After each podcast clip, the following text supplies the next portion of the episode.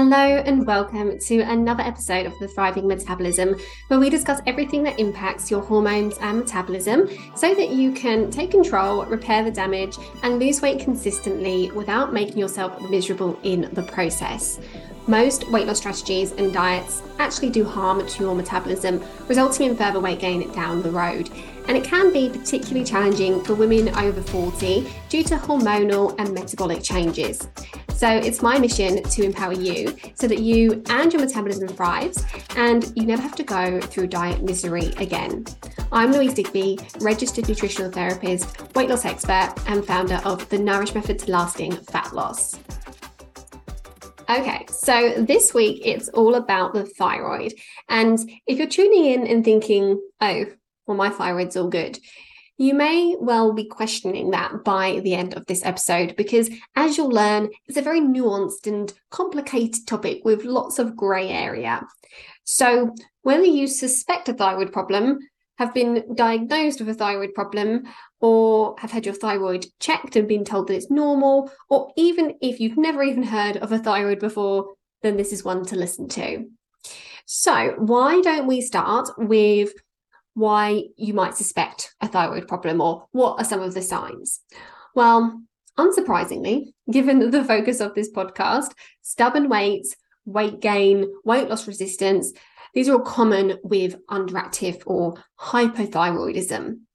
And we're going to be talking predominantly about underactive thyroid when it comes to the symptoms because that's more common and more typical when we're talking about weight. The thyroid hormones are responsible for controlling the speed of the chemical reactions in your body, including the speed at which you burn fat or calories.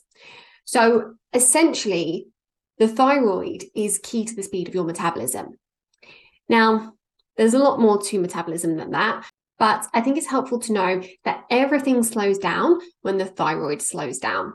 And because of that, as well as weight issues, you might also experience symptoms of slowness, such as constipation, dry skin, thinning hair, brittle nails, uh, low energy, poor exercise recovery, dark circles under the eyes, disruption to your menstrual cycle, PMS, loss of the outer edge of your eyebrows. Those are some of the key symptoms, but there are more. You may instead experience no symptoms at all, or just one or two symptoms. You know, it really varies. Now, one of the confusing things about the thyroid is that you can have all of these symptoms, but a normal reading on your blood test. And there's a few reasons why that can happen. Let's say that you go to your GP because you're struggling with stubborn weight or low energy. And if you don't get told to just eat less and work out more, or you don't just get fobbed off with an antidepressant, and they actually run a blood test, they would hopefully include your thyroid in those tests. Many times when this happens, you're told that everything's fine and that they don't need to see you again. But everything isn't fine because that's why you went to the doctors in the first place. So, what's going on here? Well, there's a couple of reasons why this might happen. Firstly, the tests done at the doctors are very basic. They often only look at one hormone called TSH, which is thyroid stimulating hormone. And this technically isn't even really a thyroid hormone. It's produced by your pituitary gland, which is in your brain, and that hormone stimulates your thyroid. So, conventional medicine assumes that normal TSH levels equals normal thyroid function, but this is far from the truth. TSH certainly becomes imbalanced at times, but it's usually when there's a more significant thyroid issue. It really doesn't detect the more subclinical or borderline imbalances. And the borderline imbalances are still important to address. They're still going to have a significant impact on your quality of life and your weight loss progress. Now, sometimes, if you're lucky, they may also test another hormone called T4. And this is helpful to have, but it still doesn't give us the full picture. We really want to be looking at at least the T3 level as well.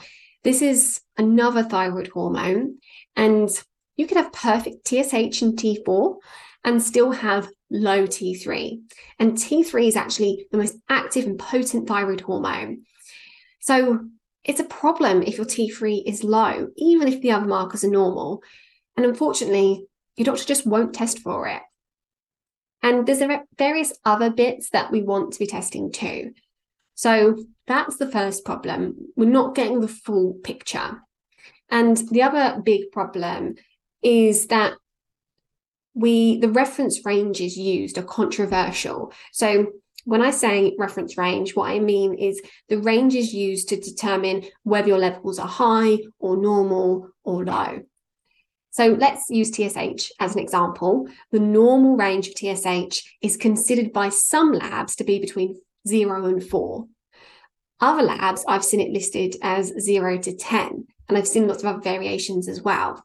So the fact that it varies so drastically between labs goes to show that there's no real consensus on what normal really is. And partly because the way that laboratories set their normal ranges is by taking a set amount of blood samples, let's say 100, and if they're set in a range for something like TSH, they'll look at blood samples sent in for other reasons and measure the TSH to get the average. So they're taking their average, not from a healthy, symptom free population, but from a load of people who were having their bloods done anyway, most likely because they have some other health problem. Can you see the problem with doing that? You know, we know that the thyroid becomes more underactive or suboptimal when there are other health issues going on. So they're getting their ranges from an unhealthy population, not a normal one. And what experts think, based on the more current research, is that TSH should be under two.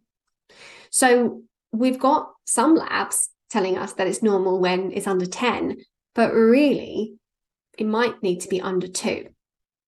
And it's the same for all the other thyroid markers as well. So you really have to be looking at your own results or get some expert interpretation.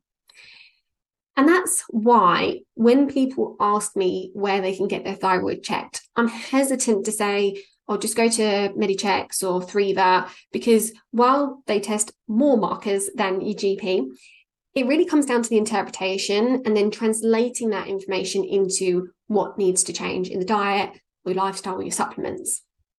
And that's really the next thing that I wanted to highlight. Your doctor will tell you that your diet and lifestyle has nothing to do with thyroid function. And that's just so wrong.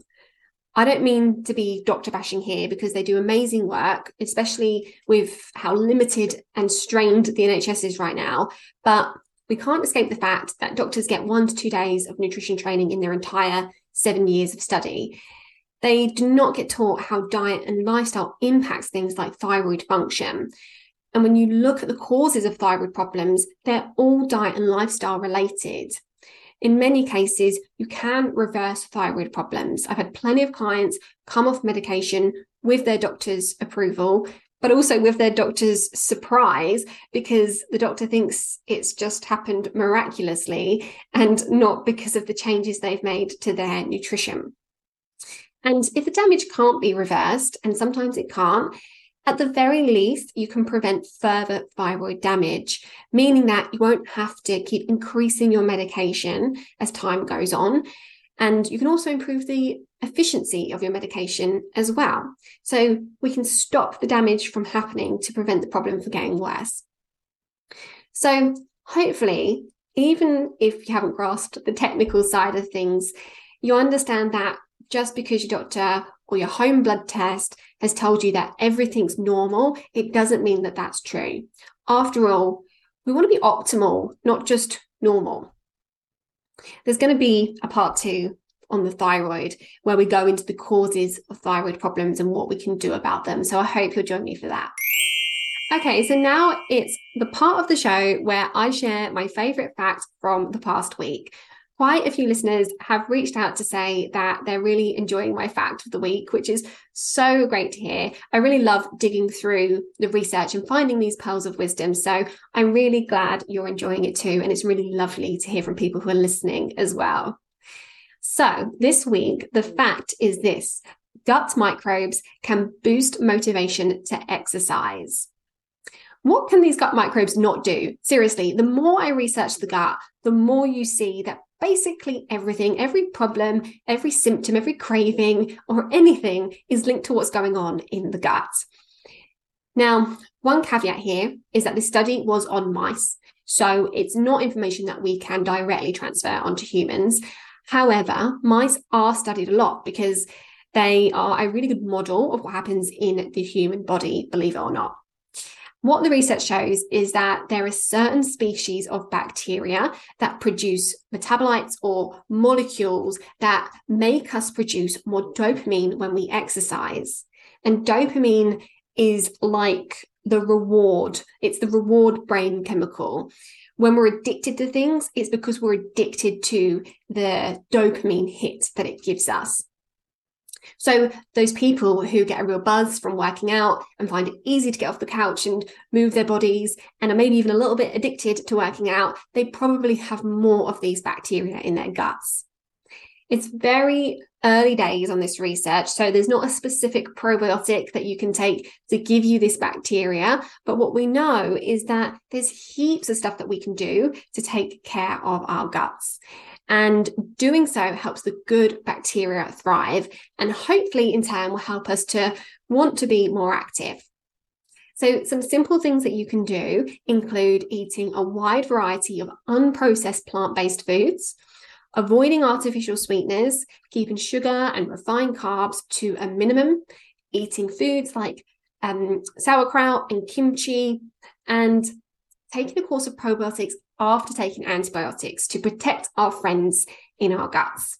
So, those are some simple but solid foundations for getting you started with a healthier gut. Okay, now we are opening up one of my listeners' letters. So, let's dive right in. Let me just load it up in front of me. Okay, she said, Hi, Louise, loving the podcast. Please could you answer my question on your podcast? I'm 43, mum of two, work full time. I'm currently three stone overweight. I've never been skinny, but I have mainly gained weight in the last three to four years, accelerated by lockdown. In the new year, this year, I managed to get my ass in gear and do something about it.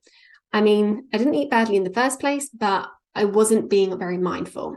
So I tried to be sensible, no crazy diet, just making sure I ate lots of veg, minimal refined carbs, lots of protein, lots of walking, swimming, and a bit of strength training. I've been really good, but after two months, I've only lost five pounds, and two of those were in the first week. I'm absolutely gutted. What am I doing wrong? Okay. I really appreciate you bringing this question to the podcast because I think the answer is going to help many women. We see this with our clients all the time. Okay. Firstly, I'm proud of you for taking the sensible approach and sticking with it this long. Obviously, I'm working with limited information here, but on the face of it, it sounds like you've made great choices, food and exercise wise. Here's the thing we see TV programs and videos or posts online that normalize losing loads of weight quickly. But let's look at what you've lost. Five pounds is the equivalent of two and a half bags of flour. That's a lot you just don't see the significance because it seems like everyone else is losing way more. And because the weight comes off from all over your body, you don't really notice feeling any lighter. So it's important to put into context what you have lost. It's also important to factor in that you've been doing strength training, which is great. And I don't know about you, but if I'm spending time lifting weights or doing push ups, I want to see some muscle gains from that. You need to remember that you may well have gained muscle. So you may have lost more fat than you realize. We really need to lose this obsession with the scales. It's such a terrible way to measure progress. And it doesn't tell you what you've lost or gained. Is it fat? Is it muscle? Is it water? Are you just constipated? There's so many of the women that joined the Nourish Method, my weight loss program. They do all their measurements at the beginning, like their hips and their waist, etc. And then they don't bother again after that and they just focus on their weight. And then when they come complaining about how they've not lost much weight, we ask them to do their measurements. And then often they're shocked at how many inches they've lost. And that's what we all want, right? Who cares what the scales say? Now, what most women who are trying to lose weight really want is to fit into their clothes better. So, why not use your clothes as progress or your measurements as progress? The next thing to say is that you told me that you've been carrying extra weight for around three years. That weight gain may have partly been the result of lockdown and inactivity, but we don't just gain weight because of overeating and under exercising. There may have been many years of metabolic damage building up because of nutrient deficiencies or stress or poor sleep or high toxic load or any number of things. The weight gain is a symptom of that. We don't just repair that damage as soon as we start eating more mindfully. I mean, it definitely helps, but that repair takes time. And that's why I'm always talking about consistency. We have to be consistent, even when the progress is slow and it feels like it's not working, to give our bodies time to heal and repair. Lastly, while it sounds like you've got a good foundation in place, there may be deeper imbalances that need to be addressed, like your hormones or gut issues. And these imbalances aren't always obvious. But if you bear in mind that weight gain is a symptom of imbalance, then focusing on some of the other signs your body is giving you may help you get to the root of the stubborn weight. For example, if you have any digestive symptoms or food intolerances, it's definitely worth focusing on your gut health rather than your weight. And you'll probably find that weight loss comes as a side effect of healing your gut. Another example, if you have inflammatory symptoms like eczema, acne, joint pain, you know, focusing on anti-inflammatory foods and avoiding foods that you might suspect you're sensitive to. You know, again, making sure the gut's happy helps with inflammation. See, I told you that the gut was linked to everything. So I hope that helps you feel a little bit better about things. Keep going. You're doing really great and you will get there. And sometimes we just have to give it time. We have to give our bodies time to mend. If we've had these problems building up over years, if we have been carrying the weight for years, our body isn't just going to magically start burning fat efficiently and get rid of all of that metabolic damage overnight. We need to give our bodies time to mend and repair. And on that note, if you haven't heard, my Mend Your Metabolism five day challenge is back. Starting on the 13th of March and running for five days, this challenge is going to help you get the foundations in place to begin mending your metabolism.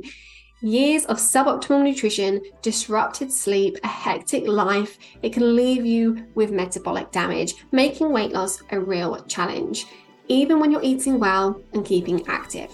And as you've learned from previous episodes, cutting calories or the typical diets can further the damage, and we need to go deeper and repair the damage so that you can start seeing results. So, this is for you if you're struggling to make progress, whether that's because nothing works for you or because you just don't know what to do. Whether you know you have a sluggish metabolism or you just suspect, this is going to give you the foundations and the momentum that you need. Find out more by visiting louisedigbynutrition.click forward slash metabolism or use the link in my Instagram bio. Thank you so much for joining me today. If you'd like to talk to me about anything that I've discussed in this episode, you can reach me on Facebook and Instagram by searching at Louise Digby Nutrition. You can email me with your question to be answered on the podcast by emailing louise at louisedigbynutrition.com and putting podcast into the subject. If you're enjoying this podcast, please head to Apple Podcasts or wherever you get your podcasts, click follow and leave a review. Thanks again, and I'll see you next time.